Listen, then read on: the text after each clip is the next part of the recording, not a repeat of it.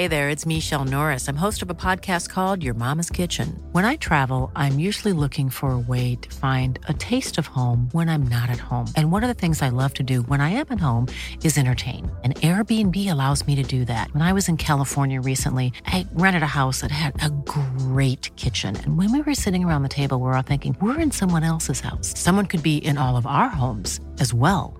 If you have a home, but you're not always at home, you have an Airbnb. Your home might be worth more than you think. Find out how much at airbnb.com/slash host. I'm Sandra, and I'm just the professional your small business was looking for. But you didn't hire me because you didn't use LinkedIn jobs. LinkedIn has professionals you can't find anywhere else, including those who aren't actively looking for a new job, but might be open to the perfect role, like me. In a given month, over 70% of LinkedIn users don't visit other leading job sites. So if you're not looking on LinkedIn, you'll miss out on great candidates like Sandra. Start hiring professionals like a professional. Post your free job on linkedin.com/people slash people today.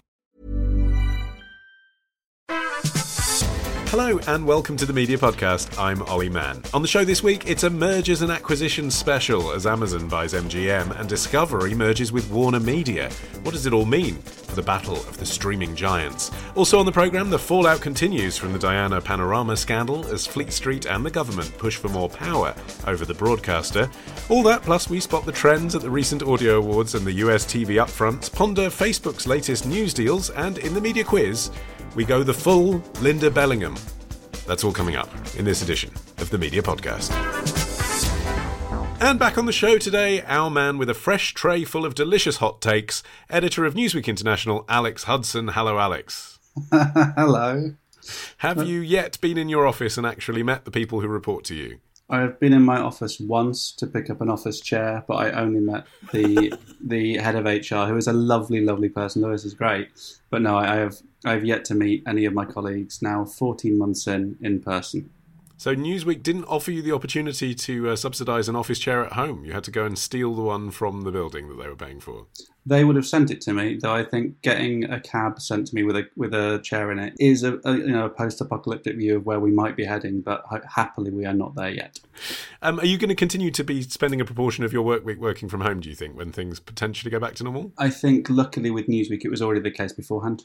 Um, so I think that will continue, and also I am so bored of these four walls. I'm so, we, I live with my partner in a one bedroom flat, so we have two rooms to go in. So she is now relegated to the bedroom, Mm-hmm. and as I get this room to record this podcast, so you know, more rooms, any rooms, any office space will be wonderful, and we are highly looking forward to getting back to at least some some semblance of a an office. Well, I can see from the webcam you do have some lovely plants, so that's some small consolation. uh, also joining us today is Chief Content Officer of content company Something Else, Mr. Steve Ackerman. Hello, Steve. Hello, Olly. Uh, as we record, it was the ARIAs last night, the Radio Academy Awards.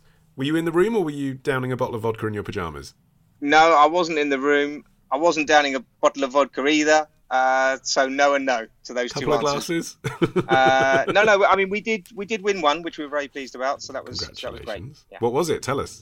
Uh, that was best specialist show with Jamz Supernova. Oh yeah. What did you think of the? Oh, and we've I've sort of asked a version of this question about hundred times over the show over the last year, obviously. But these awards are becoming less remote and more hybrid now, aren't they? So it's a legitimate evolution of the question. What did you think of the awards ceremony now that it was kind of half in person, half on the computer? I'm very sympathetic to. Uh, no, I'm I'm genuinely sim- sim- sympathetic to the fact that it, it's a real challenge. I think to try and do something that can feel like a bit of an award ceremony, but obviously works remotely. And in a sense, I think they they sort of did did the best they possibly could. You know, as a, an auditorium with proper presenters and and, and and a sense of live about it. Um, it's probably not that much longer that we're going to still have these sort of hybrid moments. You know, hopefully by this time next year we'll, we'll be packing out halls again. Though I'm sure showing a remote version as well for people to watch, which is obviously going to be a good addition. Yeah, that could actually be a welcome evolution, couldn't it? What did you make of Magic winning Station of the Year? I don't think I've ever seen. I don't think I've ever seen a pure music station win Station of the Year before. Never mind BBC or commercial. I'm not sure I can get that emotional about it either way, to be honest. Um, I mean, you know, Magic's a nice station, but nice is probably the right word. well, it shows, doesn't it, that I guess Because I thought that all the winners of the Radio Academy Awards this year were going to be news winners because of the coronavirus being such a huge story. But it shows that I suppose for a lot of people, and the judges must have felt this way, the flip side of a horrendous news story unfolding around you is a lot of people just want to escape the hell away from that. Well, completely. I mean, come on, we've all had that experience where, and especially when you think back over the past 15 months, where you just feel, I cannot watch any more news because it's just dragging me down. And you think about what magic offers it is the complete opposite. It's it's it's feel good middle of the road music that is non-offensive and and just does you know they do exactly what they say they're going to do. I mean there's no time of the day that i don't want to hear dancing on the ceiling by lionel richie. Uh, okay let's kick off our mergers and acquisitions special as i promised in the intro with news that amazon has bought the movie studio mgm for a reported 8.45 billion dollars uh, the deal means that Amazon gets access to the James Bond catalogue, which Netflix, well, Netflix wanted to buy just the upcoming movie for a billion dollars just by itself. So there was obviously a competition there. And this news comes after we learned that Discovery are to merge with AT&T to create another new streaming giant, which will take on Netflix, Disney Plus, and um, Amazon Prime. Uh, so, Steve, MGM first. Let's talk about them. They were in trouble, actually. So, in a way, is I mean, should we be asking why Amazon was willing to pay so much?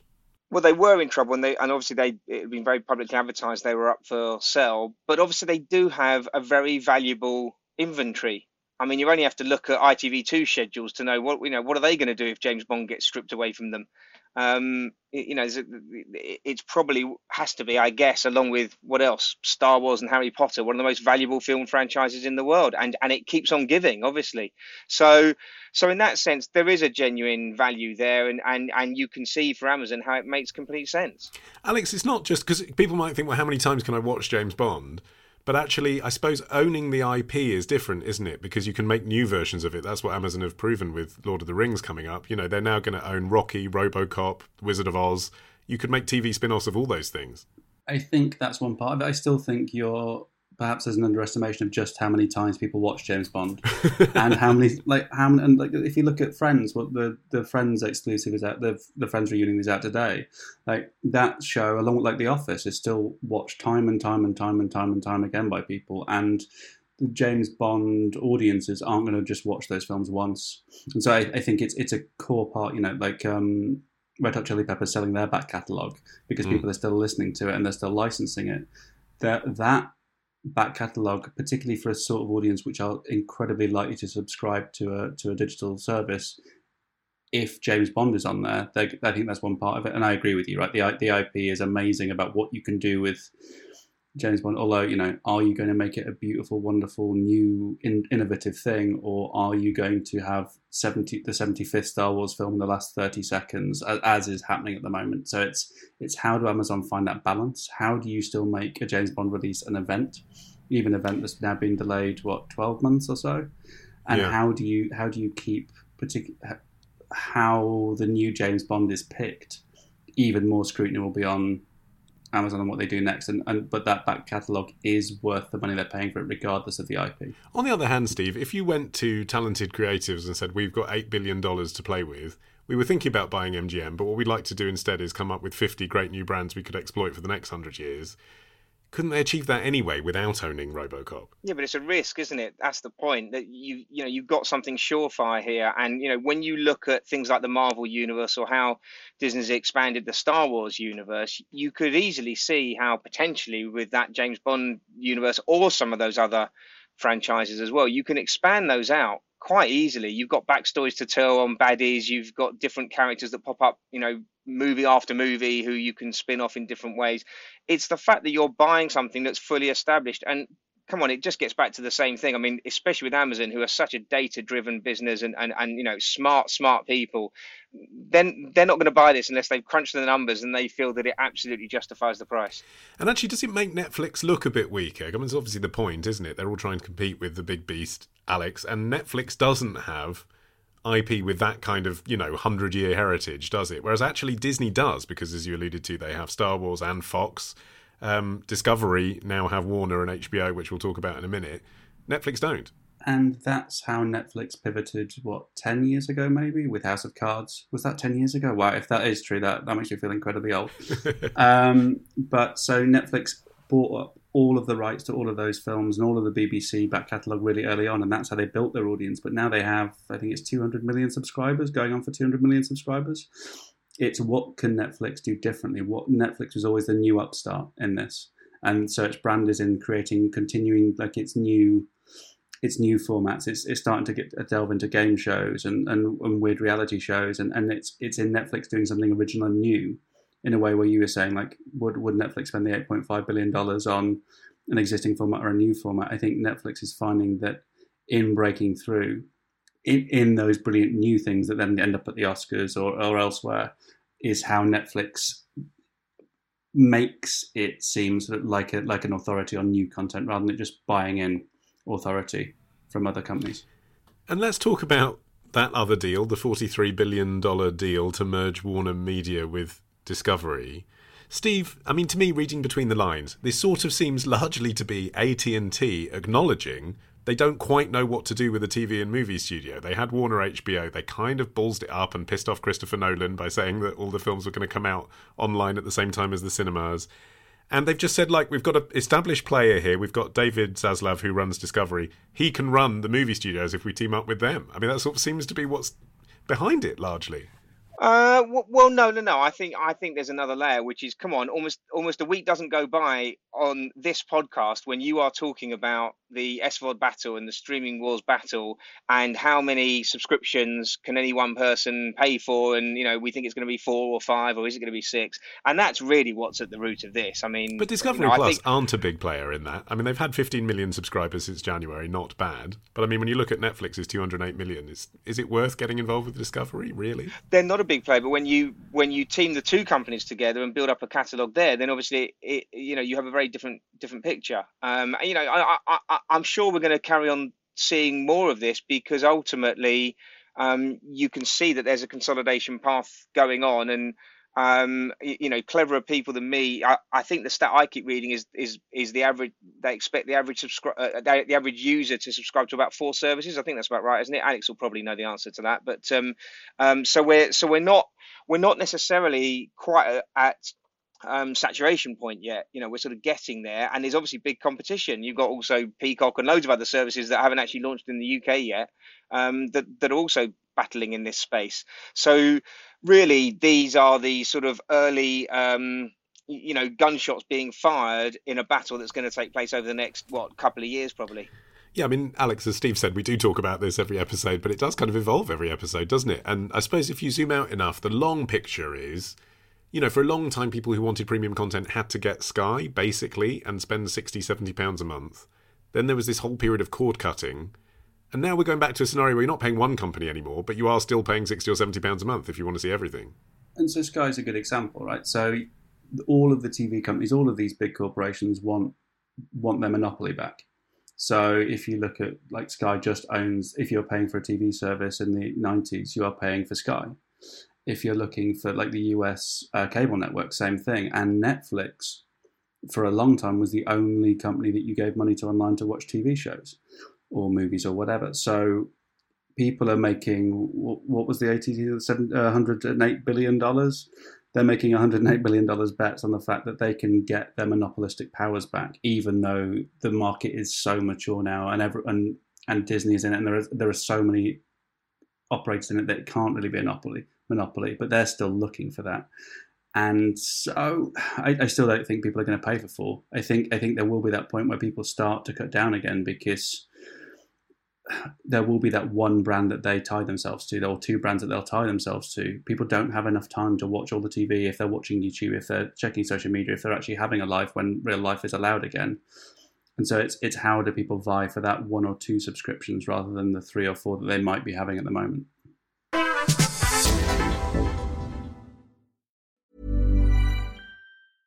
It's that time of the year. Your vacation is coming up. You can already hear the beach waves, feel the warm breeze, relax, and think about work. You really, really want it all to work out while you're away.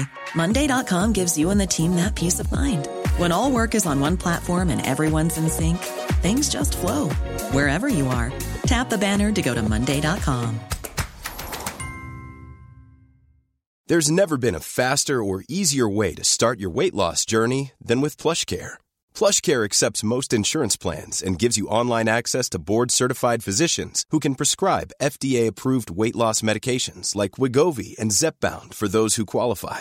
Take charge of your health and speak with a board-certified physician about a weight loss plan that's right for you. Get started today at plushcare.com slash weight loss. That's plushcare.com slash weight loss. plushcare.com slash weight loss. There's never been a faster or easier way to start your weight loss journey than with PlushCare.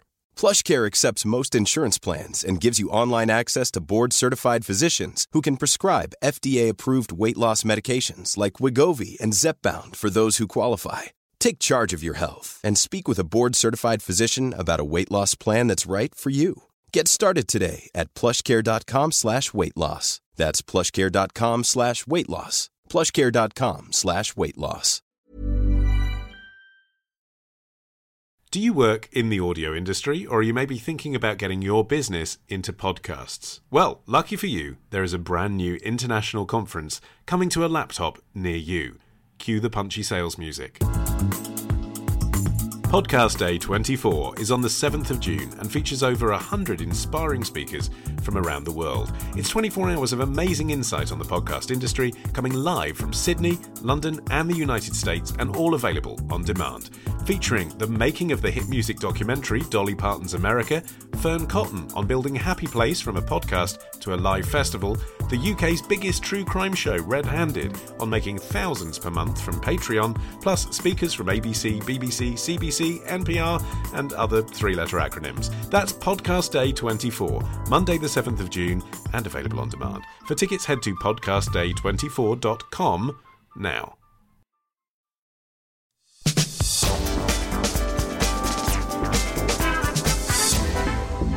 Okay, uh, we can avoid it no longer. Let's do Diana Gate. Uh, the BBC has been doing its usual self flagellation this week following the Dyson report into Martin Bashir's interview with Princess Diana. Uh, the government have responded too as well. Of course, Home Secretary Priti Patel said the licence fee midpoint review next year would see changes to the broadcaster from on high.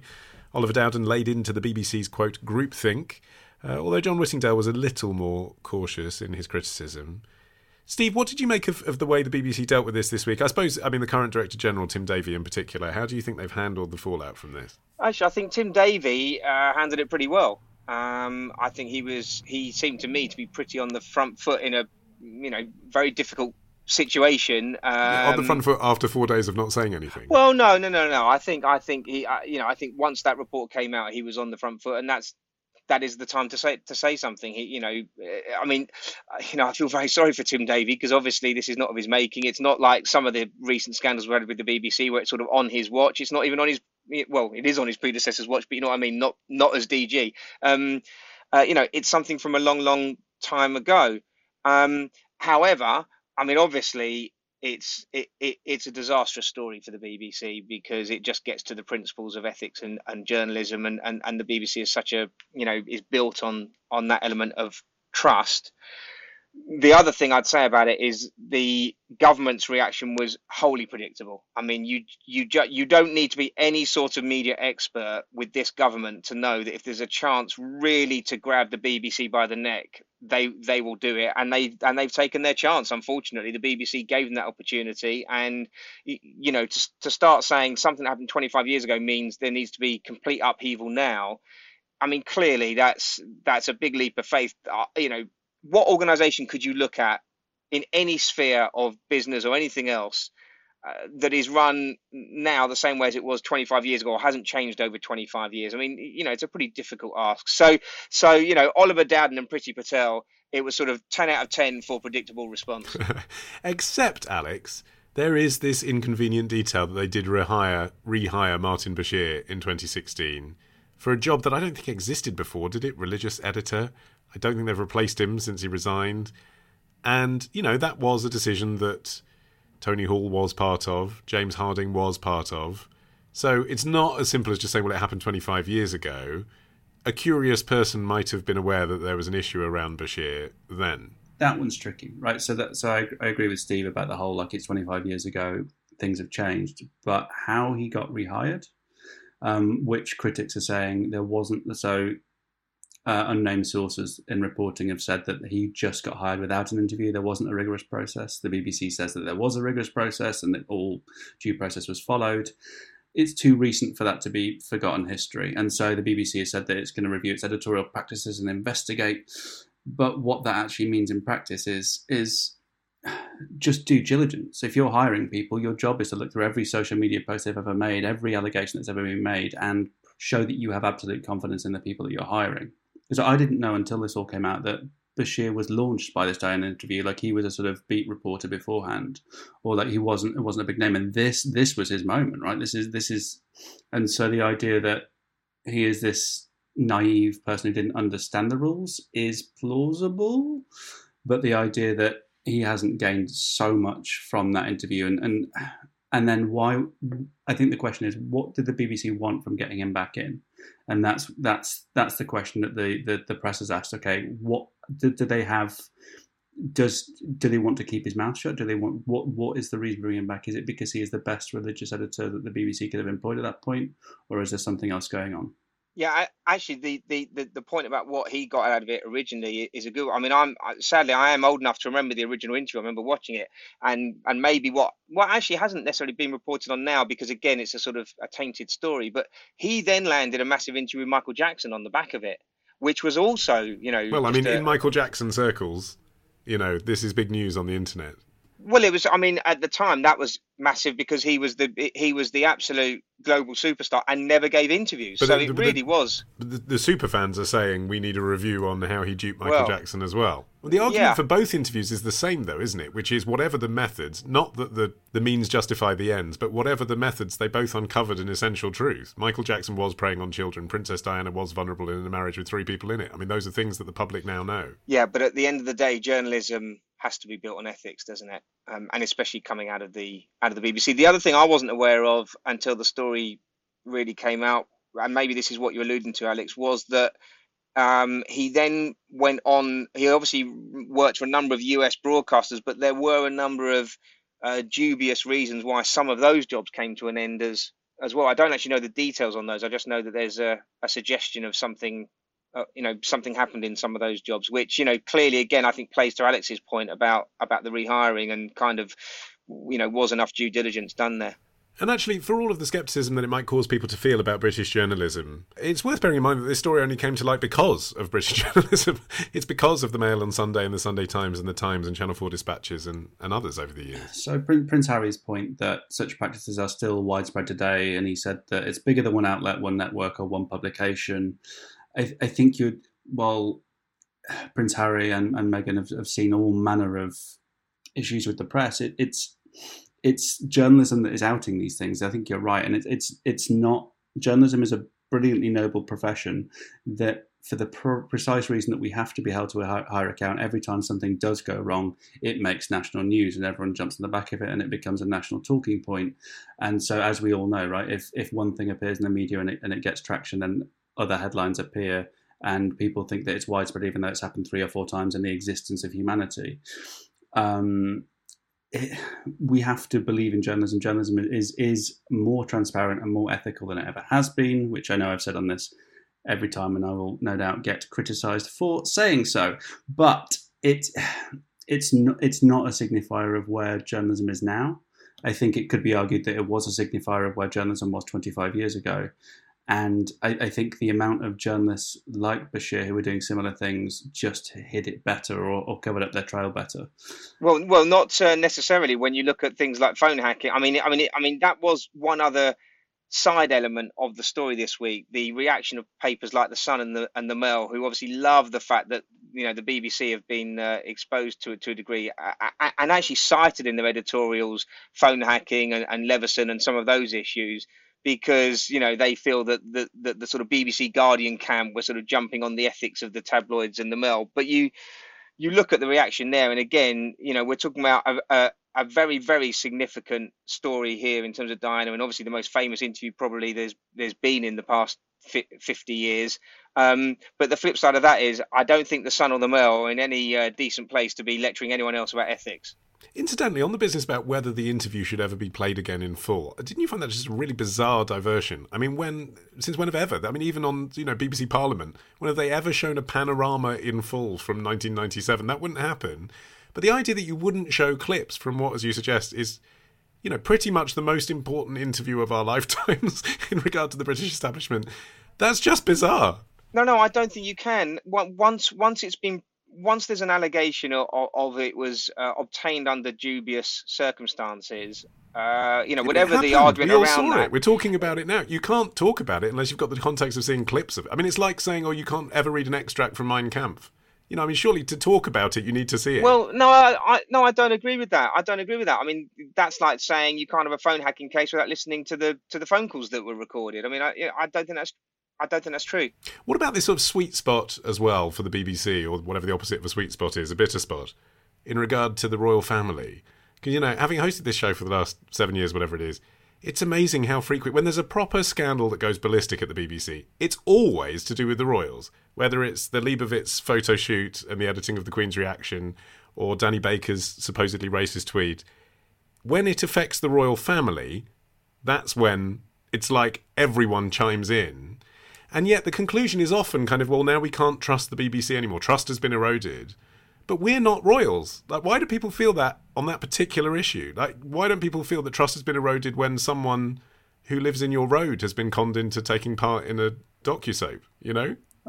The, the BBC's job is on the big story. So, like election night, the reason that the BBC just has 10x the, the audience of ITV or other outlets is because they are trusted in those environments. And and so when it comes like a, um, after 9/11, you switch on the BBC, you didn't switch on another network, and the royal family in in a, there is no big event around the royal family necessarily, but just having any news around the royal family seems a big event and something the BBC should excel in. So the stakes are much higher for getting it wrong. The stakes are much more scrutinised because the the royalists of the Britain are the the corest of the core BBC audience, and it it it all chimes with the idea that the BBC has to be right all the time. Um, but when it's about royalty or when it's about stuff that the core BBC audience and and the tabloids care about most, they are scrutinised more, even more closely than usual. In another sign that the BBC is on the back foot this week, BBC Studios is resetting its search for a CEO after a 10 month process, according to Deadline. Why do you think BBC Studios, the production arm of the BBC, Steve, can't find a head? They have a budget of $2 billion to spend on content. And, you know, they are one of the world's best makers of content. Why can't they find someone who wants to be the boss? Well, funnily enough, in, in a strange way, I think this, this sort of has a slight ripple around the previous story, which is as it's a public service broadcaster, there is scrutiny over salaries, and you know there is definitely an issue about being able to afford top talent. But the other thing is kind of bearing in mind the story we've just been discussing.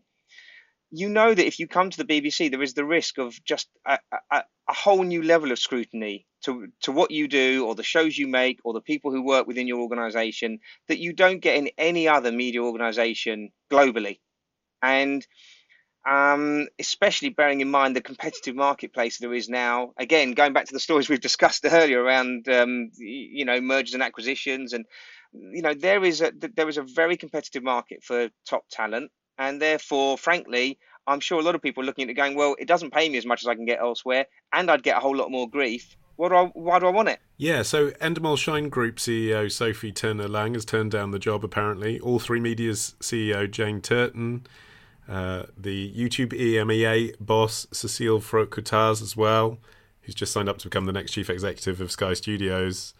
I mean, it's kind of. We'll get to the point where the person who gets the job will only get the job when an article in The Guardian heralds the kind of 10 people who've turned it down on the way. That's not a good look either, is it? I was very intrigued actually with a line that I saw around the story, which said that the new uh, BBC chairman, whose name evades me, but is an ex Goldman Sachs banker and I think a buddy of Rishi Sunak, wasn't he originally? Is looking for people outside of media mm. to come in and run it, and that, and that really sort of made me stand back because to think that someone who has no experience of running a studio or program making or or TV in would any head up the program making bit. I mean, this isn't. I mean, it does seem extraordinary. It's not like other businesses where you you know, it's not like you know, if you run John Lewis, you you you know, you can possibly go into other areas of retail because you understand how a shop works. I mean, you know, I think uh, the idea that you could come in from a different sector does seem quite amazing, though maybe I'm just naive and, and, and, and sort of don't quite understand the bigger picture there. The BBC is used to holding all the cards with who they hired, and, and the BBC was always the dream job, and I think still in news.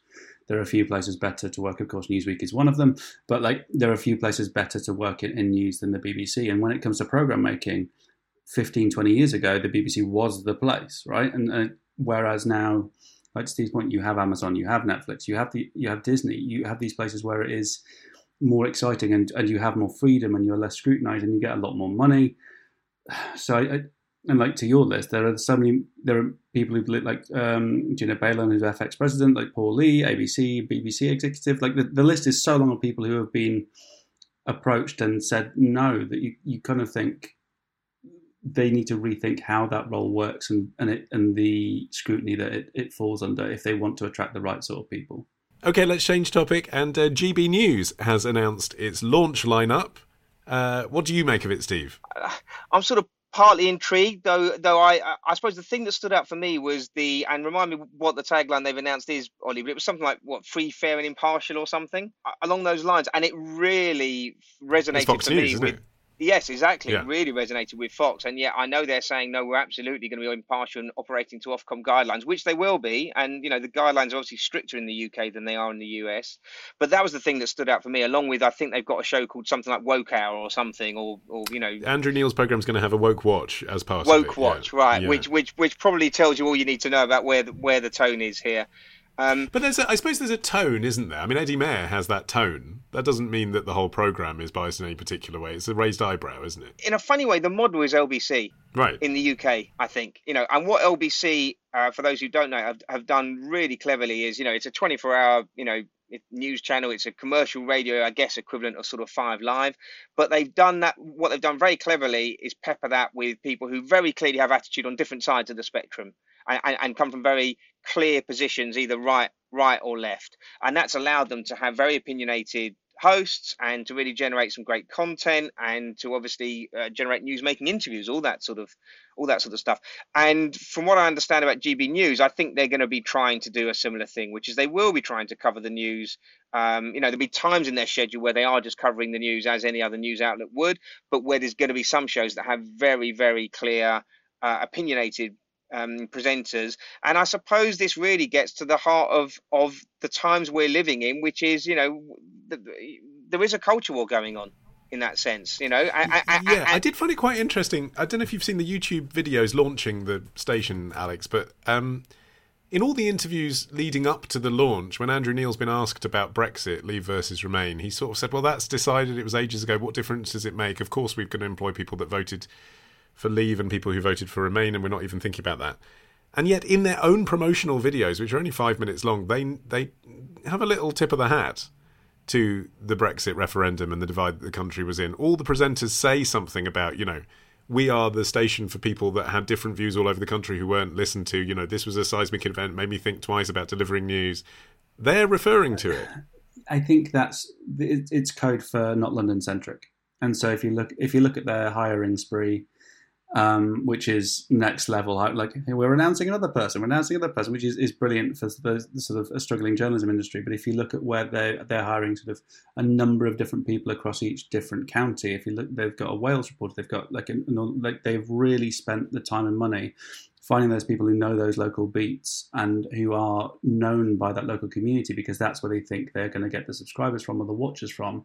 They're not going to, you know, as much as they might like to think that Shoreditch people are going to uh, hate watch them or whatever, that- that's not going to happen. So, how can they grow out outside the usual conversations? You know, and, and so all of this, you know, Woke Watch and Media Watch and and O'Neill's point around it being countercultural, you know, even though it's owned by part owned by Discovery and a, and a company who owns a significant portion of ITV, it it's all about connecting to those people who feel disconnected, and, and that is clever political rhetoric. You know, it's it's how Brexit won. We should say what the schedule is actually. So Andrew Neil, we knew was going to have a primetime news program every night. So is Michelle Dewberry each weeknight. Dan Wootton as well, five nights a week. Alastair Stewart, I think five nights a week, but uh, the show's called Alastair Stewart and Friends. So I don't know how long that program is or exactly what the format is. And the presenters they've announced for breakfast are Nana Akua, Kirsty Gallacher, Rebecca Hudson, Inaya Folarin Darren McCaffrey, and Rosie Wright.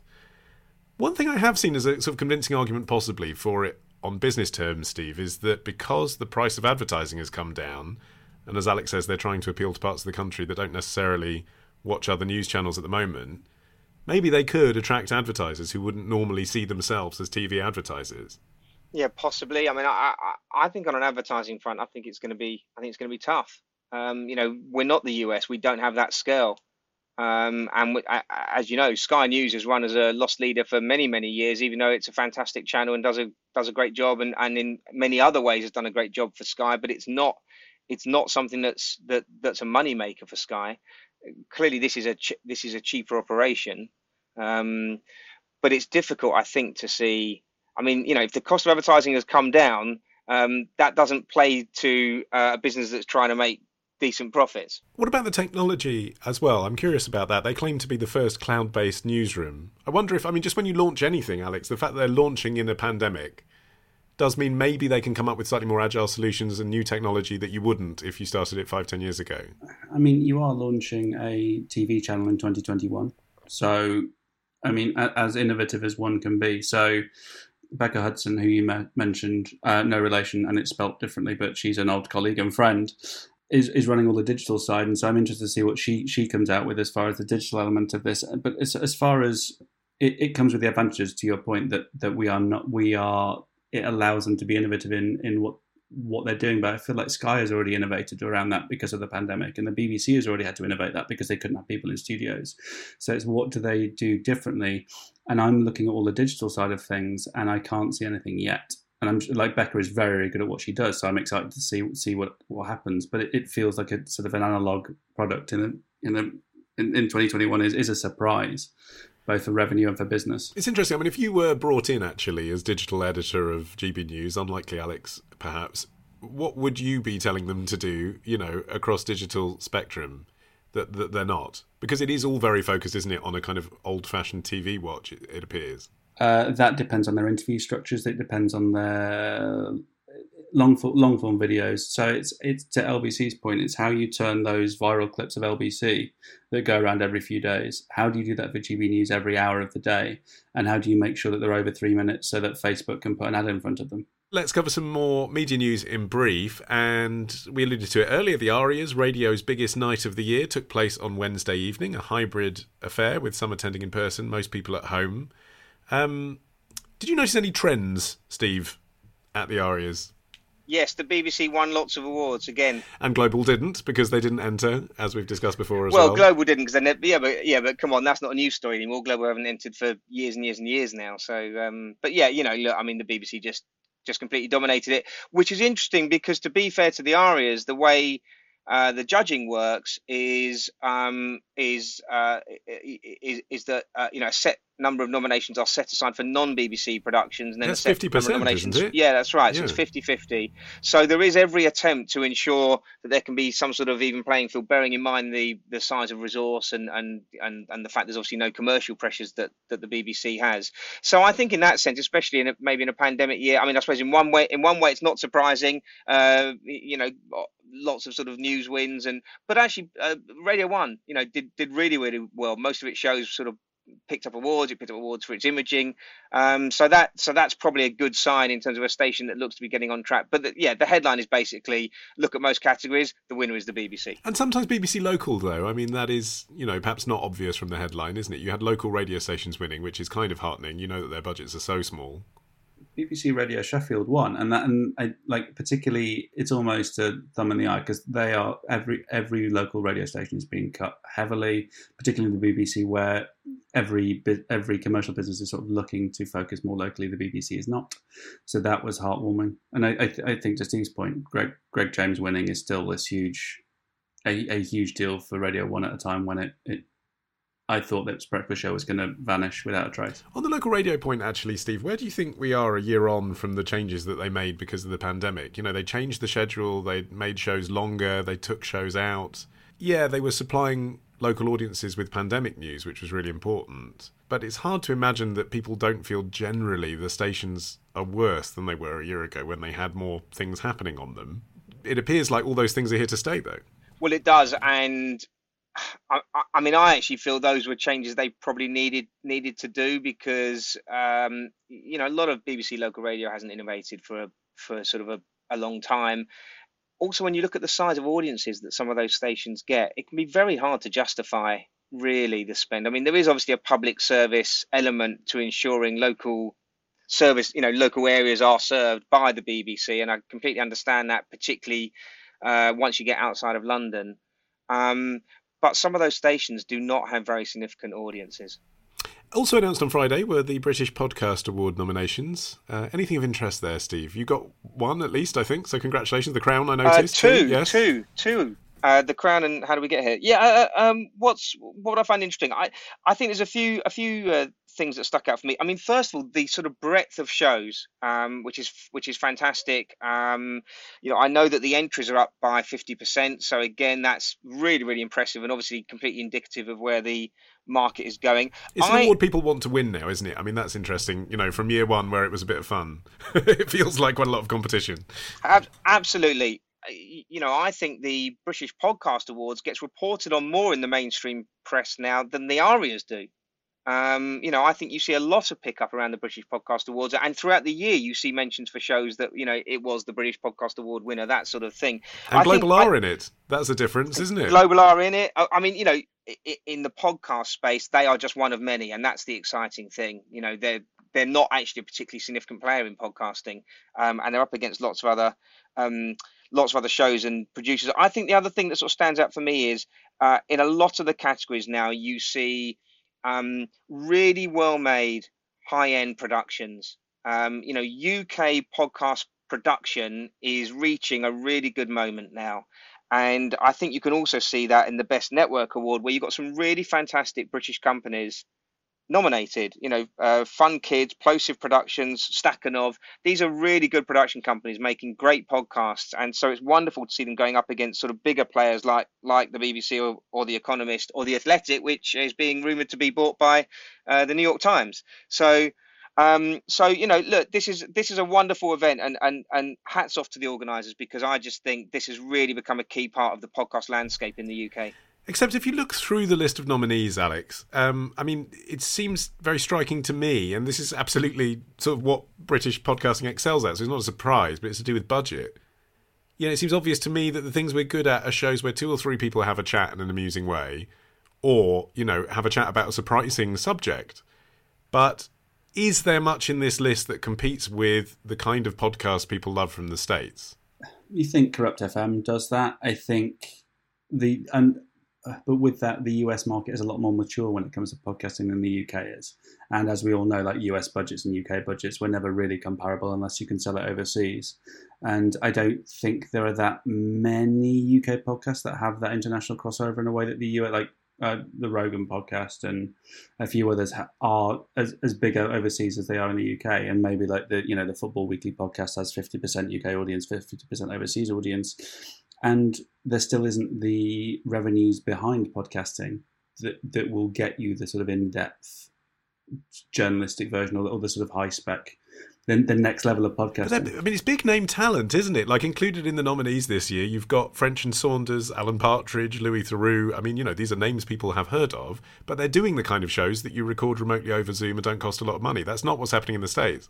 I've got to take issue with you, Olly. I mean, I mean, obviously there's a lot of shows nominated here, and it's easy to pick on the shows that have got big name talent or that are studio based shows. But equally, you've got shows like Hunting Ghislaine or um, transmissions, the definitive story of Joy, Joy Division. You know, these are these are well made shows. I mean, Hunting Ghislaine is you know has done exactly that model of, of selling the selling the TV rights. You know, it's going to become a become a TV show. style show. Yeah. Yeah, absolutely. I, I, and you know, I could list many many others. You know, where where is George Gibney or you know, and then even with the studio shows, I think you've got a really good quality shows like um, How Do You Cope with Elis and John. You know, these are not just a couple of comedians larking about. This is a show that has a purpose, and that is very much in the best traditions of some of the best studio based shows we hear coming out of the States. Okay, let's talk about advertising. And last year's ad crunch has now been confirmed as terrible. Uh, according to figures released by the Advertising Association last week, it shrunk by 7% overall in 2020, but it wasn't equal. National news brands down 24%, regional news brands down 35%, Magazines down 29%. Those are all pretty scary percentages, aren't they? Uh, radio and TV comparative, not so bad 12.6 and 11.8% by comparison. But they are terrible figures for regional news, Alex. Let's start with that because they were already in dire straits before COVID. I, I, think that's true. And also, if you think about regional news, and it, it's a little bit more analog than it is digital. And if you look at digital revenues, every national news brand has an entire team dedicated to maximizing CPMs and RPMs and every other acronym you would wish to mention. And it, that, albeit that Google and Facebook own a large part of that market, the optimization and the coding that goes into making sure that functions correctly with user experience, with user journeys, the, the amount of nerdy phrases that I know now, we're I'm working a load of code stuff at the minute, means the technical detail and getting getting that revenue from Google, from Facebook, from wherever is an art form. And if you don't have those people, which you are less likely to have in regional news brands, means that you're not going to hit optimum CPMs, RPMs, and it means you're not going to have those new forms of revenues. So whether that be sponsored content, partnered content, or affiliate content coming in, and for me, even that that's a pivot, and it's a quick it's a very steep learning curve for me, even working as I do.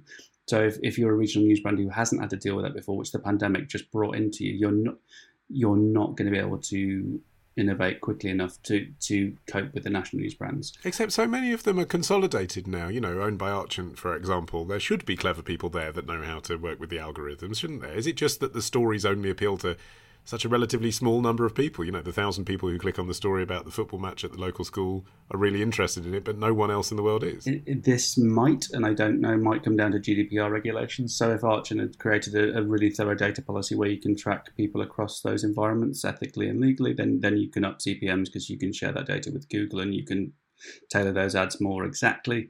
Um, I, it's from the data that I was looking at from from the from those advertising association figures. It's not the traffic is down it's just that the revenue associated with them is so far hit, and because people are turning to different places, and the local newscape needs to look to subscribers as as does as do most journalism places. And if you, it's it's not that traffic is down; it's that the revenue that traffic is traffic commands is shrinking by the week. And Steve, I guess radio seems the obvious one to ask you about. Down twelve point six percent to six hundred and fourteen million pounds. So I mean, not nothing.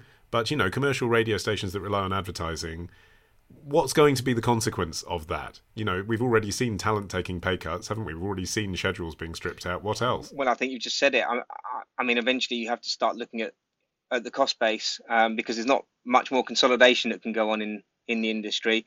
It's not a surprise because obviously you've got a dual attack going on, which is music streaming on on the one side and and the very aggressive growth of podcast listening on the other and uh, so share of ear for radio stations is really, um, you know, is really under attack. But also this moment where people weren't going to McDonald's and Tesco and you know flying with Flybe because they couldn't. So I mean, some of the advertisers will come back. Well, some of them may come back, but I think I think there isn't the lesson there from newspapers, which is ultimately if the advertisers go and they find other places to advertise, and those are more those are more uh, effective or, or, impactful, and generally that does seem to be related around online activities, whether you're, whether you're advertising in Spotify or you're advertising on a podcast. Um, you know, I'm not. I, am not sure you are gonna. You are gonna come come come back. You know, the the, the sort of data and information uh, that you can get around who you're reaching by going to those sorts of places, as opposed to a radio station where you're relying on RAJAR information, uh, is just incomparable. What do you make of the wireless model at the moment, then, of sponsoring shows and sponsoring channels? Uh, that we're seeing at the Times and the Chris Evans Breakfast Show and Graham Norton and all of that, because that does seem to be a version of something you could do instead. Yeah, I mean, I mean, you know, well done to them because they've looked to innovate. I, I, you know, genuinely, I have no idea commercially whether that works for them or or not. They're paying for some, you know, some really big talent there, and obviously with Times Radio and with Virgin, you know, there, there were big names involved there. Um, but equally, News UK have deep pockets and can afford to invest and and and and, hopefully play a, a slightly longer game. So, you know, I don't know whether it whether it necessarily works, but I think I think commercial radio, in many ways, has needed innovation on lots of fronts, and certainly News UK are a company who I think are doing that. Uh, Alex, you're obviously perfectly at home talking about Google algorithms. I like it when we put you into an uncomfortable place and make you look at the US upfronts. Did anything catch your eye from the uh, programs the US networks are showcasing around for their new and returning series this week? I think the the diversity thing. So the, the idea that that is now financially viable, I think is is really really interesting. So the idea of that you can actually expand putting stories of people of color on screen and not having to sort of play to a white audience, I think is a beautiful, wonderful thing. And this thing called aspirational content, which is once again, new phrase. Hadn't heard that before. So the idea that we're we're creating the sort of aspiration is almost like keeping up with the Kardashians, but in a, in a scripted story, right? So it's you are selling the dream of these lives rather than actual real life, which, as a person who lives and dies by documentaries, surprised me a little bit. So the you know the the um, escapist aspirational fair personified with literal blue skies is is is one of the uh, press releases. It's, I mean, it's interesting. I'm glad I asked you because I mean, Steve Alex has picked out a couple of relatively innovative things there. But you could also look at the list of things being touted around. There's a, a remake of Ghosts, the BBC comedy. There's a new version of The Wonder Years. You could say there's a bit of an inclination towards comfort food TV here, safe hits. Well, but even with the Wonder Years, I mean, how you know, uh, uh, uh, yeah, it's a reinvention. Um, it, it's a reinvention with an all-black family. Um, so that's really interesting. And, and frankly, you kind of want to see the same sort of attitude and innovation coming from British TV. And, and it still seems to be, you know, with regard to, to me, minorities in particular, yeah. Well, with you know, yes, with minorities and diversity, but also with with wider innovation. Uh, it often seems to me that um, you know a lot of that does seem to come, you know, particularly with scripted stuff, seems to come from the states.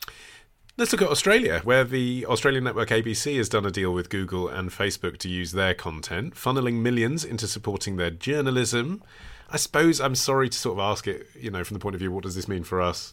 But Alex, what does this mean for us? What does this mean for the way things might go in the UK? You were saying last time you were on that Australia is quite a safe place for the likes of Google and Facebook to push the envelope because it doesn't really matter in the grand scheme of things to them. I don't think it means that much for the UK and the US. I, I think this this freedom of the press thing that the UK and, and, and the US is so the, you know the, that idea has lost all meaning. And but if you are going to start invoicing news sites for host like invoicing Google for hosting their content, Google is more likely when it's going to start costing them real revenue to just pull the plug and see what happens. Like Google and Facebook are most likely to start playing chicken with news providers. And in the UK and in the US specifically, because whereas Australia provides, I think it's, I think Australia is the 20th biggest country when it comes to Google and Facebook traffic. But you get back to that question of whether or not publishers need Google and Facebook more than Facebook and Google need publishers. I think the Google and Facebook are not the same entity. So I think the actual decisions made by Facebook and Google could be very different. So whereas I, to the extent to which publishers gain traffic from Google is very different from the percentage of traffic they gain from Facebook, which wasn't the case five years ago. How much power Google has and how much Facebook has, I'm being very careful to sort of very not sort of give away any trade secrets. It how if you look at the Facebook News Initiative that just launched in the UK, that's Facebook trying to get on good terms with publishers and pay them for their content. Mm. If you look at the way that Google News Initiative and Google AMP, which is a sort of a a form of article that they've they've put as for open source software, so smaller publishers can build their website through AMP um, to make their site quicker and more friendly to Google. That deal by itself does not have any impact in the UK US, and it would take a snowball effect. So if if another if three or four countries started following, it could have a huge impact. But the, the biggest player here is the US, and I can't see the US moving. And in, in that case, the the UK is is going to be bundled along with any changes in the United States. Yeah, unless there's real political pressure, Steve. I mean, I mean, obviously these are the, the richest companies in human history, so they could afford it. It seems a bit weird to say could they afford it, but I mean, it's obviously a hit to their bottom line. They're, they're not probably going to be willing to afford it in every country of the world, are they? Well, I think uh, I think it goes more back to the middle point of your sentence. They're they're the richest companies in the world, and that gives them a lot of sway uh, in terms of what they do or don't need to uh, agree to. Uh, you know, I haven't got a wider perspective than that because I bow to the journalistic wisdom of Alex, who's sort of immersed in this world and sort of, you know, but you know, and I hear what Alex is saying to Australia, twentieth biggest market. I think, I think you said, Alex. You know, can you really see this applying in in in the US? You know, don't think so. Let's talk about um, something that is very firmly in your wheelhouse, Steve. Apple subscriptions for podcasts. They have landed now, and not only that, there's an affiliate deal as well. What does that mean for publications, and are you going to use it as something else?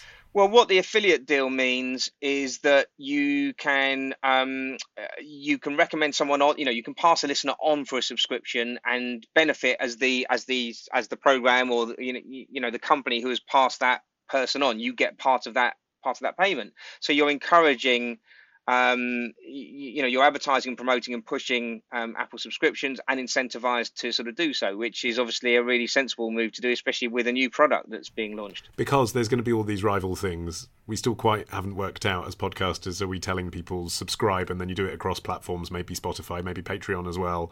Or do you say specifically go to apple podcast because that's where you're getting your affiliate fee?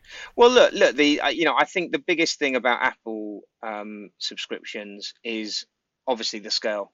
Um, you know, Patreon's great and has got a great business model, and obviously is a business that's now being really valued. Spotify, obviously, very very important, but you can't get away from the from the amount of devices that have Apple Podcasts on them, and therefore the ability uh, to reach uh, new podcast listeners as well as existing ones, and obviously convert a small percentage of those into subscribers. Because I think probably that's that's like any subscription or any freemium model, that's what it's going to be. There's there's going to be a small number of people willing to pay to get an ad-free show or a show with extra content or some other uh, benefit. Um, you know, I, I, you know, I, I actually, um, I think what Apple have done is is really smart. But are you going to use it? Yes, yes, absolutely. I mean, what am I going to use it as an individual or as a company? No, as a company. No, no. Well, both, but as a company, I'm asking. We are absolutely uh, getting behind it, and you know, trialing a number of different shows on it, and and a number of different ways of doing that. We, you know, we have we've grouped some shows together that will form a channel.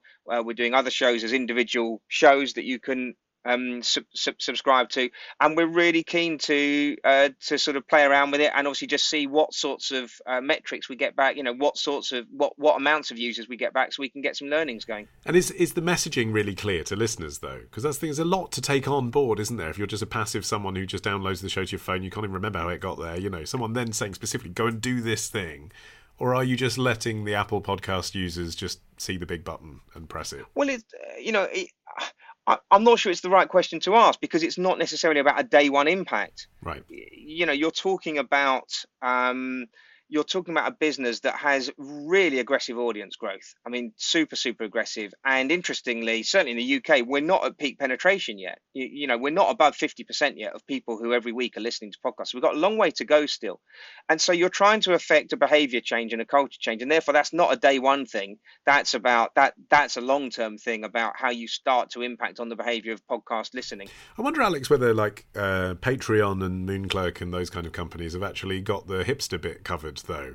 Like, there's something more corporate, isn't there, about doing it via Apple Podcasts, which might put some podcast listeners who feel like they're in an elite club supporting something indie, might put them off. People will go wherever their favorite podcasts are. So it's not really about like, if if they're on if they happen to be on Apple, they'll give Apple money. If they're on Spotify, they'll give Spotify money. If they're independent and so they're on Patreon or, or wherever else, that's where they'll go to give money. I think people are more like if you look at the impact that Joe Rogan had on Spotify and, and how many people flocked over to that network like every all people I'm speaking to in, in who are experts in this industry is uh, Apple needs more vertical content. Apple needs more exclusive content because uh, we're in that Netflix moment of where podcasts go. It it I don't I think to your point I don't believe that the hipster market has been has, has been cornered by those, those things, but also the hipster market are the ones who already are paying for podcasts, and so it's all of this emerging market of the of the older audiences or the or the less less avant-garde God, podcast avant-garde that's nonsense but the, the less the, the, less new technology familiar that, are, that they, these companies are really vying for and it's other people with an iphone who, who, maybe use one social media app who might might be the, the new audiences that they're looking for well, the most avant garde thing we do on the media podcast is, of course, the media quiz, the highlight of every edition of the show, and we have reached that moment. Uh, this week, it is entitled Second Thoughts. Uh, in this role play, I will be James Bolam. You are all Linda Bellingham. I will try and weasel my way out of a number of established trends in the media. All you have to do is work out what the new situation is with hilarious consequences. You buzz in with your name when you know the answer. So, Alex, you will say. Alex. And Steve, you will say. Steve. All clear? I mean, I've literally never seen second thoughts. I'm just reading a script. It's best of three, so let's play. Well, you see, darling, I know you liked the old name, but I thought this had a bit more exclamation. No, I'm not having a midlife crisis. What story am I parodying through the medium of James Bolam? Buzz in with your Uh, name when you know the Steve, answers. Steve. Steve. It, uh, it's it's the name change for Sony Movies. Correct. Sony, Sony Movie Channel has changed its name to Great. Here is story number two. But what is it? Here's my excuse. Of course, I still love you. I just happen to think that 10:45 was a bit too late to start having a serious conversation. Alex. Newsnight is moving back no, in, in, to such fanfare. Move, is moving back from 10:45 to 10:30 p.m. Um, okay, here is uh, story number three. It's the tiebreak. Terribly exciting. Look, Linda, I like camping, I really do, but all the kids do these days is sit in front of their screens, endlessly trying to log into a stream. Let's just watch Eurovision. What's the story we're parodying excellently? Buzz in with your name when you know the answer. Oh, Alex, Alex. is this about Glastonbury trying to stream a festival and not being able to stream a festival because apparently nothing can ever work correctly? Um, and so that a lot of media types have been saying about how difficult it is to stream things. Yes, it is exactly that story. Um, and I did hilariously hear it being discussed on Five Live at the weekend, and their streams all failed whilst they were trying to discuss how appalling it was that Glastonbury had failed on theirs. Um, did your heart go out to them, Steve? You were saying you had sympathy for the production companies behind the award ceremonies. Oh, very much so. I mean, come on. Uh, past 50 months have been terrible. Losing all our music festivals has been terrible. Glastonbury is the greatest music festival of all time. They've tried to do something uh, to sort of, you know, uh, to sort of replace, you know, we, not that you can replace it, but you know what I mean, to just have something there. Uh, it's clearly been very popular in terms of the amount of people who wanted to uh, to sort of watch it and, and and pay for a ticket for it. Um, so yeah, huge huge sympathy. I mean, you know, I've got massive affection for Glastonbury, so I just want everything to work for Glastonbury, and I really hope they're back, they're back next next year in in in top uh, in top style. Well, I will see you at Worthy Farm next year, Steve, but I'm afraid you have lost. Uh, Alex is the winner with that triumphant second answer. Congratulations, Alex. Thank you very much. He's so humble. Uh, that is it for our show for today. My thanks to winner Alex Hudson and Steve Ackerman. The media podcast is totally independent, which is why we went down the 90s sitcom route for our quiz. We are beholden to no one but you. Uh, so if you can afford to support us, then head to themediapodcast.com slash donate. Uh, and of course, do follow us to hear new episodes when they drop on your podcast app of choice. You can subscribe for free for now at podfollow.com slash the media podcast. Uh, I've been Olly Mann, the producers Matt Hill and Peter Price. It was a Rethink Audio and PPM production. And we'll see you in a fortnight.